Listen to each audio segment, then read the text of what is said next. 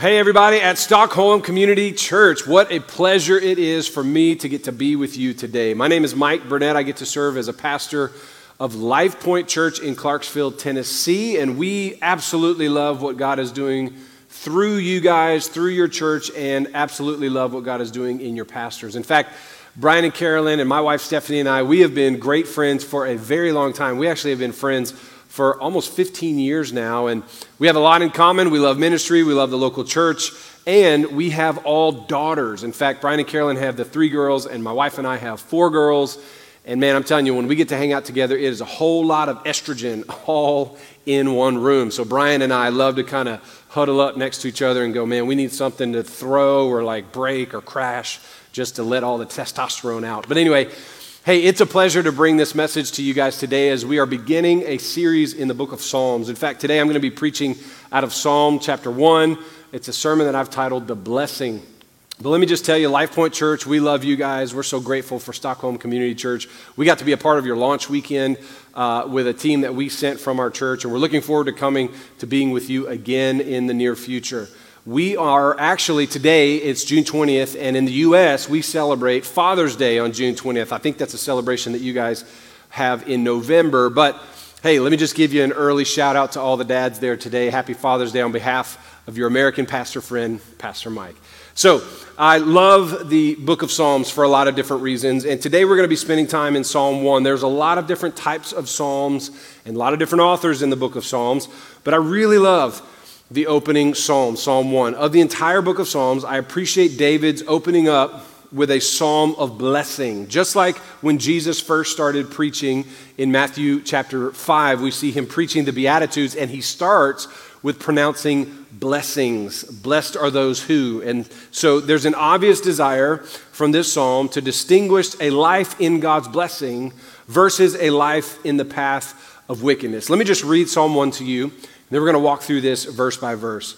The writer of the psalm here is David, and he says, Blessed is the man who walks not in the counsel of the wicked, nor stands in the way of sinners, nor sits in the seat of scoffers. But his delight is in the law of the Lord, and on his law he meditates day and night.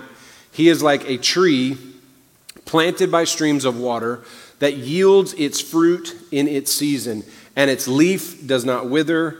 In all that he does, he prospers. The wicked are not so, but they are like chaff that the wind drives away. Therefore, the wicked will not stand in the judgment, nor sinners will stand in the congregation of the righteous. For the Lord knows the way of the righteous, but the way of the wicked will perish. There's an obvious desire from this psalm to distinguish life in God's blessing versus life in the path of wickedness. This is setting the tone really for the whole book of Psalm. We see this back and forth dichotomy between life and blessing, life with the blessing of God and life in the path of wickedness. There's really only two options for how we live this life, either in God's will and God's blessings or we live in our will, which ultimately brings destruction. It's the dichotomy of light versus dark, blessing versus cursing life versus death. Now, to be honest, I don't know anybody who actually has an excitement or a joy to choose the path of destruction or despair.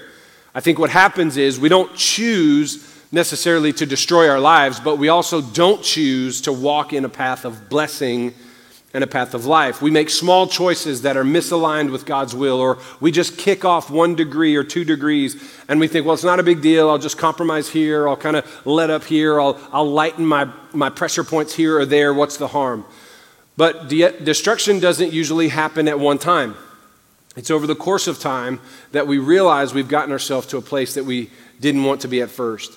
I recently read the story of Korean Airlines uh, a Korean Airlines flight in 1983 that was headed to Korea out of Anchorage, Alaska. It was a routine flight up and over the Pacific Ocean uh, to Seoul, Korea. But there was an error in the navigation system that actually set the routing of the flight off by literally like a 1.5 degree difference. Now, at the point of takeoff, there was no noticeable difference. Even at 100 miles, they were not really that noticeable but they were still off by 1.5 degrees. And it wasn't uh, noticed for the first 100 miles, but as they crossed the Pacific, they actually were into Russian airspace unintentionally. And the Russians thought they were a U.S. spy plane that had gotten into their restricted airspace. And so the Russians actually scrambled fighter jets. They intercepted Flight 007 and shot that plane out of the sky. You can Google that story, it is tragic. It's tragic on many levels, but I think what it illustrates is what may be happening to some of us if we're not careful. It may have already happened or be happening to us now. We diverge a little here or there. We make compromises. We choose to let down our guard. We veer off course from the Lord, or we get out of church for a few weeks. COVID did that to a lot of us. In fact, you're watching this service, and some of you are still only watching and joining church online. We stop reading His Word for a season. We stop our life of prayer. We get out of a rhythm of spiritual disciplines. We get close to people who aren't headed the same direction that our small group is headed or our faith friends. We let a little bit of bitterness creep in. It's just a little, it's just one relationship that we've allowed unforgiveness or bitterness to creep in. We compromise a little, and it's not immediately felt, but six months down the road, 12 months down the road, or maybe two years later, we realize we're further from God than we thought, and our, our life feels like a wreck. I want to spend the rest of our time slowly walking through this very practical psalm, Psalm 1, actually considered a wisdom psalm, which means we should see this psalm as a directive from God and something that is applicable to how we live our daily lives. This is not just a psalm of theology, this is practical and a good psalm for us to live out in our daily lives. If we'll hear God's word and do what he says, can I hear an amen from everybody? All right, so as we walk through this psalm, I want to see first what I have called the blessing blockers. Now, notice verse 1. He says, Blessed is the man or the woman, the person who walks not in the counsel of the wicked, nor stands in the way of sinners, nor sits in the seat of scoffers. Notice the three areas we don't walk walk in the counsel of the wicked, stand in the way of sinners, sit in the seat of scoffers. I, I want to show you something really cool here. If we can just focus on the first word of the psalm. The first word of the psalm is blessed in the English Bible. The Hebrew word is actually the word esher. Uh, there are a few words in the Hebrew for the word blessed, blessing, or to be blessed. But this word esher means content, centered, happy, and blessed with contentment. Honestly, many in our culture think that blessing is related to stuff or money or health or power, popularity or more. We ascribe blessing to people who have acquired more things or have more influence or have accomplished more than usual for their age or their demographic. We say, wow, you're really blessed. And we look at outward signs. We see a church member who succeeded in their business and we say, look how God has blessed you. Or we help a small group member move into their dream house and we stand in the foyer and we stand around walk, looking around saying, man, what a blessing. This house is such a blessing. God has really blessed you. This is perhaps a side of blessing, but this word for blessing, esher, is more about a sense of happy contentment, a settled centeredness that is not based on what we have or what we don't have or who follows us or who we influence, but it's based on something much richer than that. I want to ask you, how many of you would prefer to have that kind of blessing? Material things irrelevant. I'm talking about a centeredness with God, a centeredness with who God has called you to be and who He's made you to be. Notice, David tell, doesn't tell us what to do in order to be blessed. He doesn't say, if you want to be blessed, do X, Y, and Z, which is actually very counterintuitive for us as Westerners and Western thinkers or religious people in general. If I polled the room, probably many of us have had some form of, if I do this, then I should get this blessing from God. Notice David doesn't say, blessed are the people who do this. But he says, blessed or happy and content or centered is the person who doesn't do certain things. And notice what he says that we don't do. It's really centered on relationship and inputs. Look, it's blessed and centered and content and happy is the person who doesn't walk in the counsel of the wicked or the ungodly or the non believer. Listen, you must have unchristian friends, but they cannot be the people who are the strongest influences in the counsel of your life.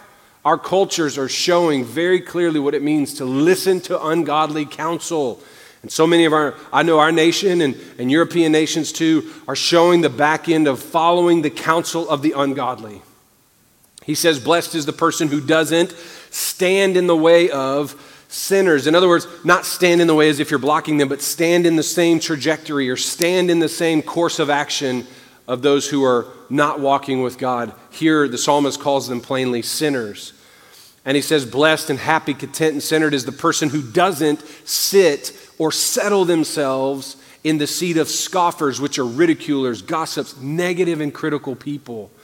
It's so interesting. We want to be blessed like the Bible suggests, but how many of us have ungodly friends that are giving us advice and counsel? How many of us have sinful people or those who are living contrary to the Word of God and the will of God, and they are people that are in our lives and we're standing and doing life with them? And how many of us sit down with gossips and critical people or ridiculers? Hello, we sit there on our phones, on our social media. We're listening to the scornful, the gossip, the sinfulness, and we wonder why we struggle with having a centeredness and a happy, blessed life.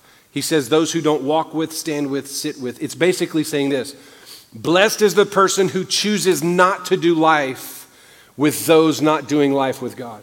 I want you to hear that one more time. He's saying, Blessed is the person who chooses not to do life with those choosing not to do life with God. This is basically saying, Who do you do your life with? Are you, are you living with ungodly people, sitting with, standing with, being influenced by? And listen, it comes through our social media, it comes through our friendships, our relationships in our neighborhood or at our job. It may even be family members that are scornful, ridicule, or sinful people.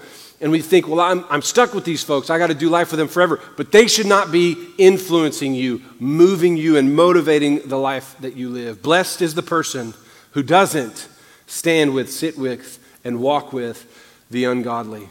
If you want to be blessed, and I'm talking not material blessing or influence, I'm talking if you want to be happy and content and centered with God, then you got to make sure that godless people and godless influences are out of your life in an appropriate way. From this passage, we see that your blessing isn't being blocked by your lack of faith or your wrong confession, but perhaps your blessing is being blocked by your terrible friends and influences.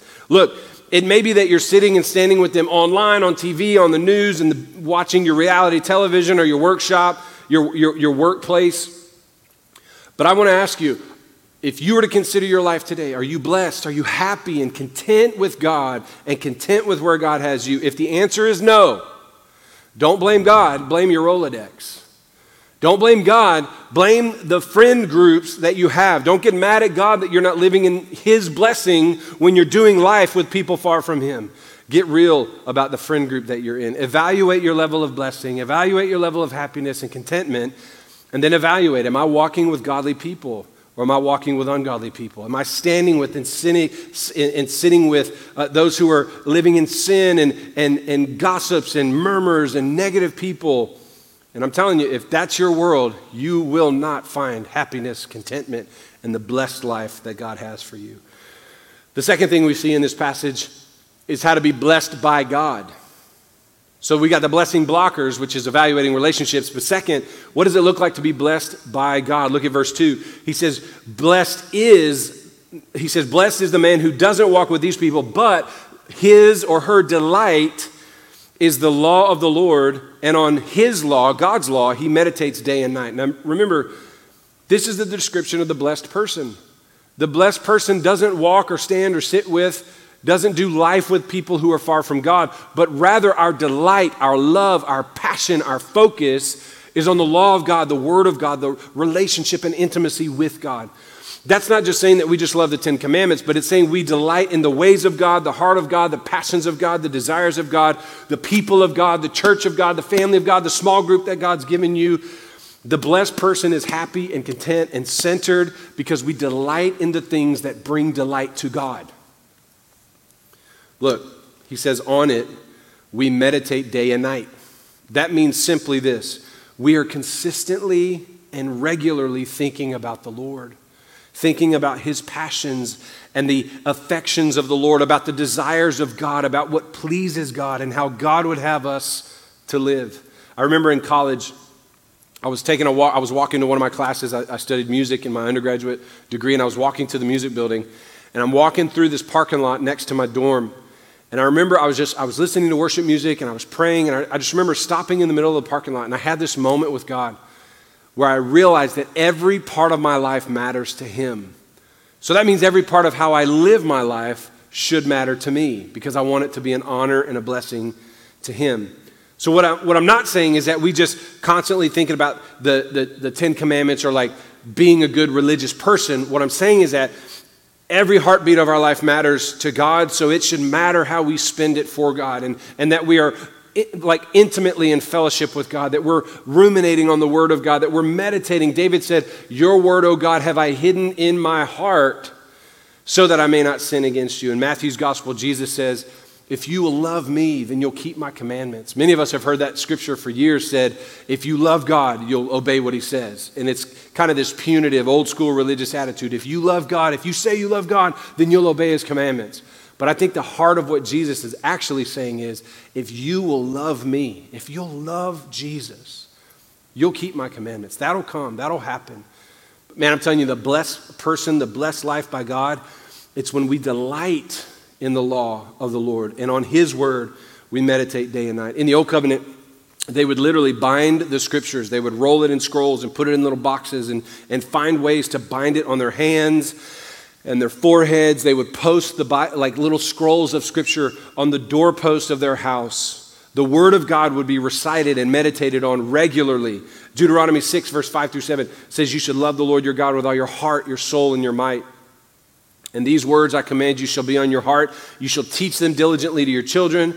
Talk about them when you sit down, when you walk by the way, and when you lie down and when you rise. Doesn't that sound like the seat stand, uh, stand with the sinners, sit with the scornful, or, or walk with the ungodly. Here he's saying in Deuteronomy, he's like, you should talk about these scriptures as you walk your life, as you sit in your family, with your family, as you lie down and as you rise. When they had the word on their hands and the word on their forehead and the word on their doorpost, it's constantly their meditation. They can't, they can't even grab a glass out of the cupboard without seeing the scriptures in their lives. For the blessed life, we think about the Lord all the time. He is our central affection. When Paul says pray without ceasing, it seems like a daunting task unless you constantly have an affection for the Lord on your mind. Look, not only should we evaluate who's negatively impacting our lives, like the first part of the message, how do we remove those negative influences, but we also have to ask do I really consider the Lord enough? Do I keep the Lord on my mind? Here's what I really believe you can't walk in despair or sin or rebellion when you're walking in intimacy with God and meditating on Him regularly. The third thing I want us to see in verse 3, we see what it looks like to have this blessed life. Look what He says. He, the blessed, the blessed man, right, who doesn't walk with the, the wicked or the sinner or the scoffer, he delights in the law of the Lord. He meditates on it day and night. Look what he says in verse 3. He is like a tree planted by streams of water. Notice a tree to be planted by water guarantees it's always nourished, it's always provided for, but it's also making provision for others. He's like a tree planted by streams of water that yields its fruit in its season, and its leaf does not wither. In all that he does or she does, he prospers. Man, I just want to show you this quickly. Blessed people are happy and content in relationship with God. They're close to the Lord. They meditate on God. And there's a centeredness that doesn't look like I need more stuff or I need more popularity, but it's grounded in healthy relationships with God and with others. And intimacy with God is regular. Look how it shows up like a tree. This is a sign of strength of stability, of power. Talk about centeredness, right? This blessed person, they're strong and centered and powerful, and they also offer protection for others. Notice it says, He will bear fruit in the right season. That means you're good for others as well. When you're centered on the Lord, you'll be strong, you'll keep growing in God's strength as the stream of God's provision continues to provide for you and keep you healthy and growing. You've all seen this type of person. This is the type of person that you call when you need spiritual encouragement. That's the type of person that you call when you need prayer. I have folks like this in my life. When things are going on, I know I can call them for prayer because they are the type of person that's blessed and centered and connected to the things of God. They meditate on the Lord, and I know that I can count on them to be a blessing in my life because they are centered on the things of God. Look, when you're planted in the Lord's provision, you'll be strong. When you're planted in the Lord's presence, you'll bear fruit in the right time. How many of us know trees don't bear fruit in every season? Trees bear fruit in their right season. Many of us get distracted because even though God has us planted somewhere, we're not seeing the fruit that we've demanded of God. But I'm telling you something as you stay rooted in and planted into the presence of God, you will bear fruit in the right season. And even still, you're strong and planted, being nourished. Even a tree in the winter is growing its roots deeper. You don't see the, gro- the growth on the outside of the tree in the winter, but that tree is growing down and out even when it's not bearing fruit in the springtime. Listen, I'm challenging you as you commit to God in this psalm series, as you respond to God in this message, let Him grow your roots deep and grow your fruit in His timing. Be patient. Trust that God is growing you and He's blessing you in His timing. Maybe some of the reason we have ungodly counsel and friends and we, we do life with the wicked is because we're chasing the fruit of that life. But I'm telling you, that's not a fruit that's a blessing to others. It's not a fruit that will produce uh, life for you for everlasting. Trust the Lord, be planted in Him, meditate on Him, dwell on Him all the time. You might need to eliminate some relationships and reestablish your relationship with God. But trust that the blessed life for you is more about being rooted in Christ than even being fruitful for Christ. He says, Your leaf will not wither. That means you will not dry out. You will not wither away. You will not fall away. It's hard to fall away from God when you're planted in and rooted in God. I think so many of us have a fear of losing our passion or our salvation. We don't, we don't lose it. We, we may leave it or drift. Remember that plane that was off 1.5 degrees over the hundreds of miles, realizing it was lost? And that's what happens when we compromise or we're, we're chasing wrong relationships or, or, or we, we listen to critics and negative people and we're not finding our connection, meditating in the Word, staying connected to the Lord.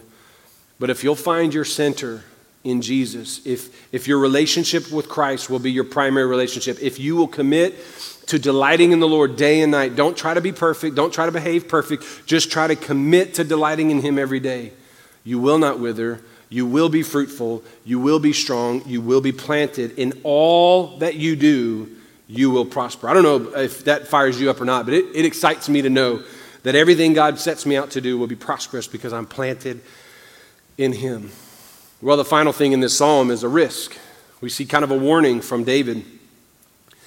And he says, The blessed man doesn't walk in the counsel or stand in the way or sit in the way of sinful people, scoffers, and scorners, but he delights in the law of the Lord. He's like a tree planted, and he bears fruit in the right season. He doesn't wither, and everything he does, he prospers. Then he says in verse 4 The wicked are not so, but they are like chaff that the wind drives away. The chaff in, in a time of harvest, when they've, they've got the wheat uh, harvest, they, they, they shake the wheat harvest to get the kernels to come out of the, the hull of the kernel. And that, that hull is called the chaff. And the wind, it's lighter than the wind. So they, they do it in a low spot where the wind is passing across. So when they are, are tossing the kernels up, the wind can carry away the chaff, the debris.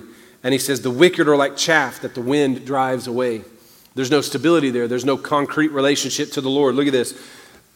Therefore, the wicked will not stand in the judgment. In other words, they're not going to survive that. They're not going to make the judgment seat of God, nor will the sinners stand in the congregation of the righteous. In other words, the, the, the unbelieving, the wicked person, the sinful person that we're chasing after, maybe, or pursuing, they're not going to survive in the time of judgment or stand among the congregation of the righteous before the Lord. For the Lord knows the way of the righteous, but the way of the wicked will perish. Many of us struggle with the blessing or the material blessings or the notoriety or the, the fame or the influence that, that people far from God have. But trust me when I say this, there is a time coming when they will stand before God. And here he says they will not stand, they will not survive. And they, they, the way of the wicked ultimately is a way of destruction and death and perishing. I don't want to spend a lot of time here with this part of the passage because I think it's pretty self explanatory, but I do want you to realize there is a clear warning here. And it's clear throughout all of the Bible God's clarity never really changes on this thing. Listen, for those who reject the Lord, no matter how much you acquire in your rejection, no matter how far you go and how much growth you have and how much influence you acquire, for those who reject the Lord, who insist that their way is better that God, than God's way, for anyone who chooses not to walk with the Lord, the Bible calls them collectively the wicked. Their lives will be driven and blown like chaff they will not survive the judgment of God, and the end of their days will be a day of perishing. This warning never changes. From the Old Testament to the New, no matter how much our culture changes, no matter how much our governments change, no matter how many laws change, God's will and standard never changes. By the way, that reality should move us as Christians to share the gospel more and to pray more for people who are far from God. Our world has changed so much, even in the last 14 to 15 months The sinful, the scornful, the wicked seem to be the loudest right now, and they seem to be on full display. But please don't forget the word of the Lord that their end is coming and it will end in perishing if they do not submit to Jesus Christ. God will not be mocked. Those who prefer their own way will not stand in the judgment, will not stand in the company of the righteous in heaven.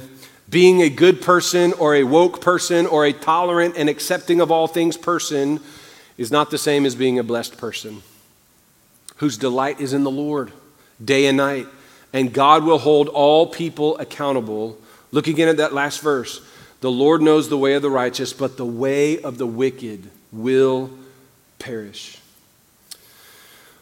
I'm encouraged by Psalm 1. I'm also challenged as a pastor to keep the Word of God in front of us as a church, to keep the Word of God on our mouths as we are talking to friends and colleagues and neighbors and family members who are far from God who are sitting and standing in the way of sinful people and the scornful, that the wicked uh, among us need to know the Lord.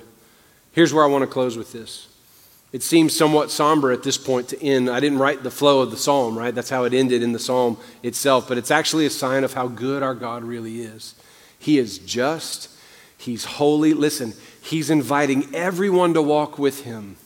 He's also allowing everyone to exclude Him. He excludes no one from his invitation, even though many will exclude him from their lives. And he will still be God no matter what. He will still be the one who judges. He desires that you and I be blessed. He desires that, that you and I have a centeredness and a connection to God and that we delight in the Lord. His actually, it's actually his desire for everyone in the world. That means that we walk with happiness and contentment and a centeredness because of our relationship with him. That blessing is not about what we have, but it's all about Him who has us. So, what do we do with a text like this?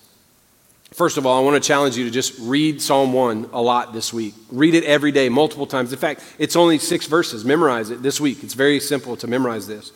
But I want to challenge you in response to this message.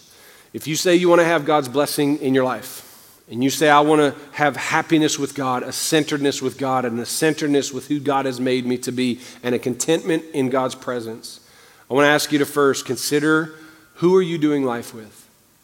You may be three relationships removed from having actual centeredness with Christ.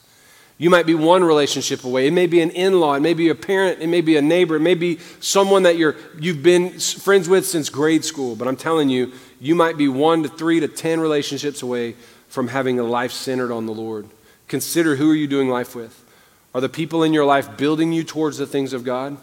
Or are they the, the folks that are the wicked, the sinner, and the scoffer? Second, I want to ask would you commit to delighting in the Lord?